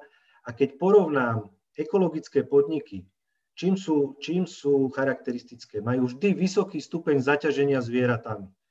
Majú vždy vysoký stupeň zamestnancov. To znamená, keď si zoberiem priemerné ekologické družstvo na Liptove na 2000 hektárov zamestnáva 84 ľudí. Ale také isté veľké družstvo konvenčné na Mijave má 12 zamestnancov. Keď sa bavíme o vidieku, tak sa bavíme aj o ľuďoch, ktorí na tom vidieku žijú. A vrátim sa trošku k tomu životnému prostrediu. Dneska v celej Európe vnímame e, jeden fenomén už desiatky rokov. Včelári sa stiahujú z dediny do mesta. Už dávno neplatí, že idem na dedinu sa nadýchať čerstvého vzduchu. Nie je tam, je otrávený. A toto si treba uvedomiť, že dneska každý včelár vo väčšom meste povie, že áno, tu je kvalitný med, lebo tu nikto mi nechodí striekať. Takže myslím si, že je, tie opatrenia ekologické sú dosť e, nízke na Slovensku a tá ekológia sa vždy brala ako niečo bočné, ako niečo, čo tu je nejaký nadštandard, ale malo by to byť ten cieľ, ku ktorému ideme. Mali by sme si položiť nie tých 25%, ale tých 100% a kedy ho vieme dosiahnuť. Toto by mal byť náš cieľ. Ďakujem pekne. Chcete reagovať, pani Pankiča, pán Miko? Pán Kiča, ja by som mal teda ešte otázku na vás. Už nám zostáva málo času, ale mňa by teraz zaujímalo, a asi to zaujíma aj veľa našich sledovateľov. Vy ste už čo si naznačili, že ako sa vyvíja tá príprava strategického plánu, alebo teda intervenčnej stratégie. Mm, často teraz zaznieva taká výhrada voči rezortu agro, teda podhospodárstva, že úplne nezapája tých dôležitých aktérov, či už mimovládne organizácie, alebo, alebo nakoniec aj samotných farmárov do toho procesu. Ako možno vy hodnotíte to zapojenie tých, tej širšej odbornej verejnosti?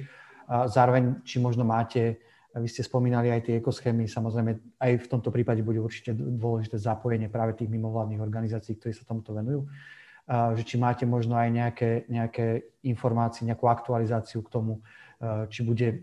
Mm, um, či budú títo ľudia prizvaní do toho procesu a teda ako vy hodnotíte ten proces do posiaľ? Je to otázka samozrejme, ktorá je primárne pre kolegov z ministerstva pôdohospodárstva. Ja však môžem povedať, že tie jednotlivé pracovné skupiny sa skladajú nielen zo zástupcov pôdohospodárov, tých väčších alebo nejakých teda tých spolkov a združení, ale aj zo zástupcov menších polnohospodárov. Sú tam prítomní aj členovia mimovládnych organizácií, má tam zastúpenie rezort životného prostredia, ktorý nominoval skoro do všetkých týchto pracovných skupín svojho nominanta.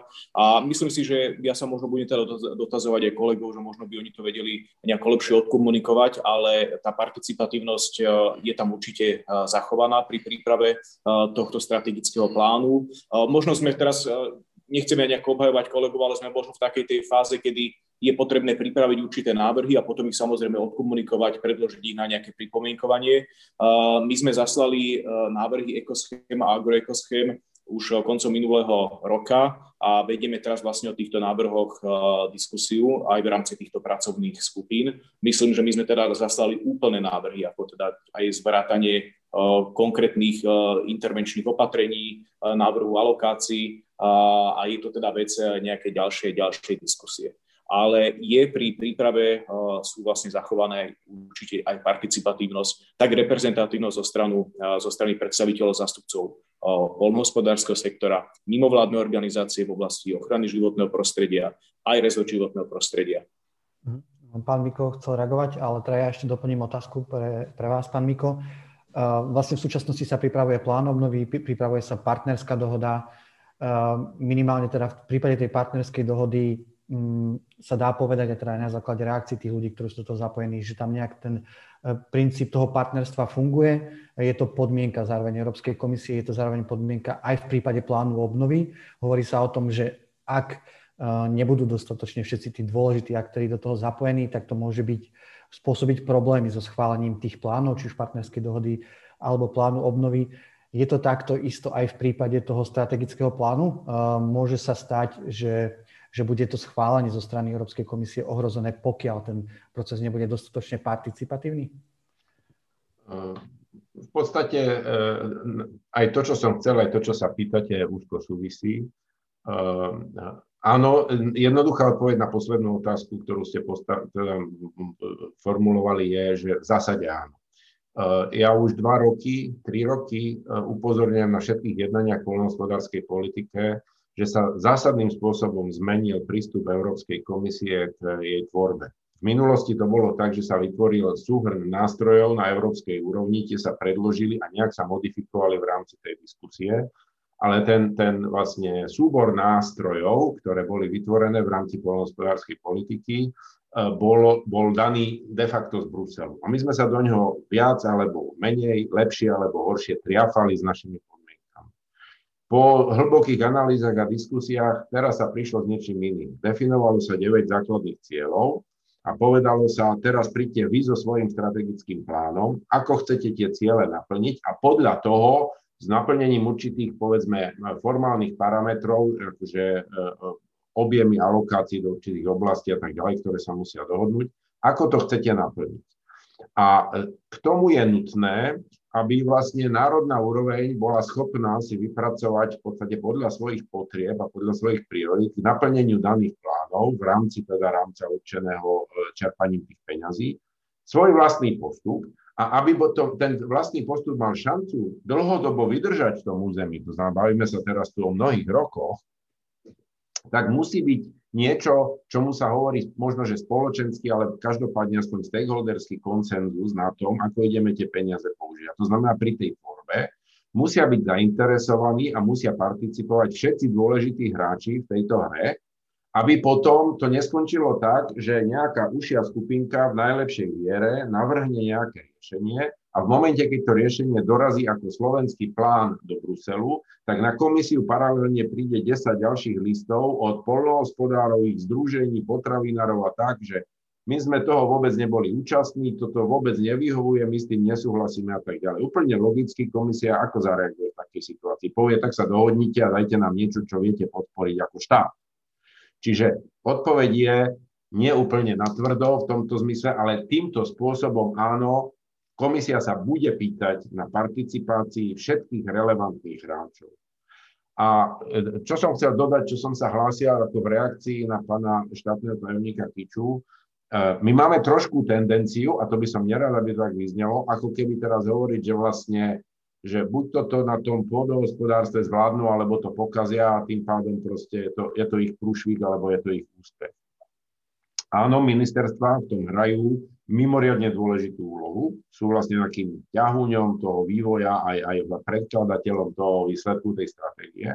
Ale súčasne platí, že to nemajú vôbec jednoduché, pokiaľ napríklad tá polnohospodárska verejnosť, tie záujmové združenia polnohospodárov a tak ďalej, podstate ako keby e, e, šponujú tie požiadavky do takých protikladov, ktoré nie je možné potom na úrovni toho administratívneho alebo exekutívneho orgánu nejakým spôsobom spojiť dohromady. Že tu je dôležité, aby tu bola aj podpora a konštruktívny prístup tých hráčov, o ktorých sa jedná.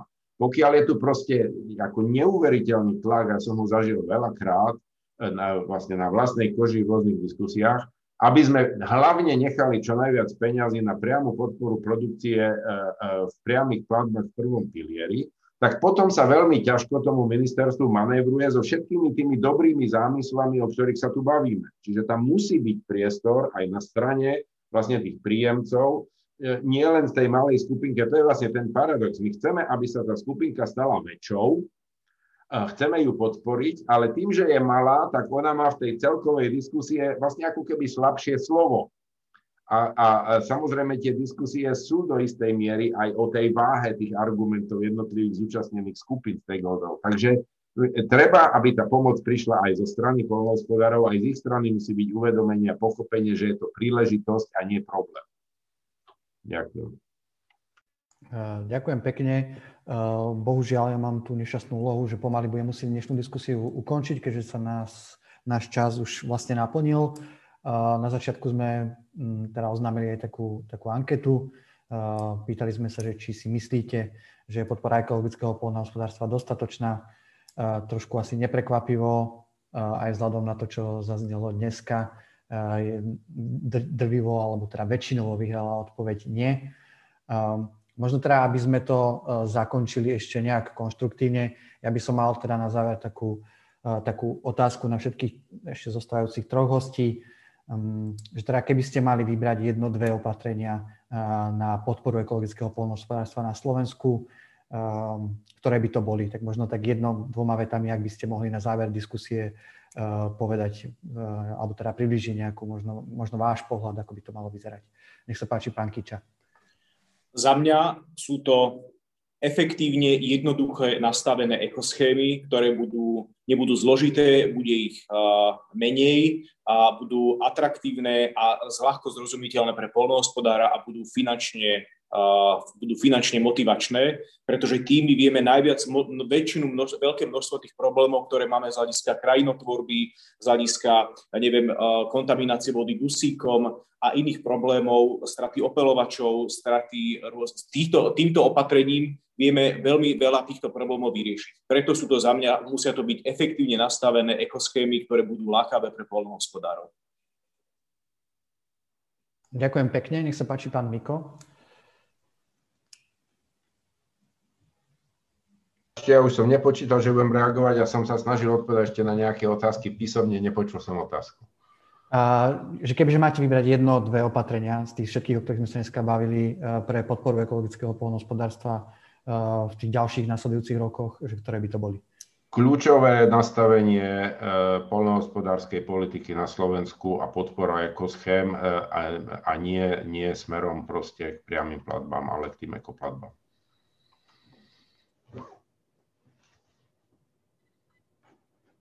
Pardon, ďakujem pekne. A na záver pán Kminiak, nech sa páči. Ja by som to trošku zhrnul ešte ohľadom tej charakteristiky toho ekologického polnohospodárstva, lebo uh, ako sme dosť sme od toho odbočili.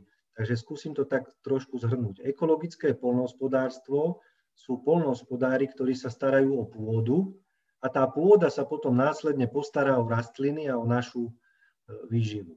Konvenčné hospodárstvo dáva infúziu rastlinám. Je to neprirodzený spôsob fungovania ako v nemocnici. Nechcem to povedať sproste, kripel bude vždy len kripel.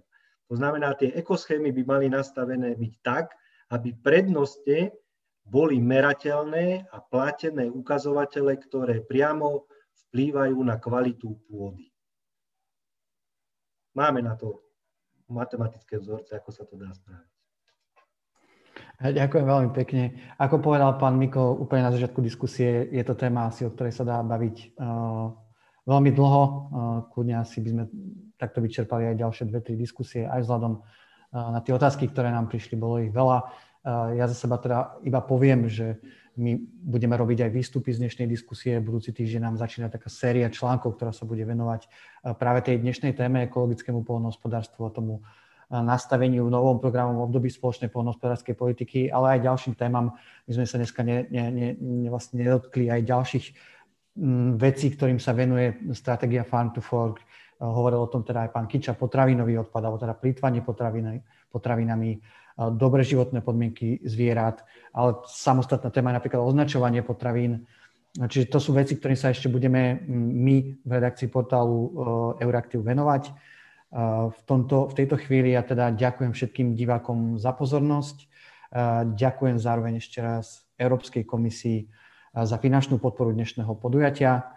Mm, Euraktiv zároveň pripravuje aj ďalšie diskusie, čiže môžete sledovať na, na, na našej stránke Euraktiv.sk sekcii podujatia. Budeme radi, keď sa zapojíte aj na budúce.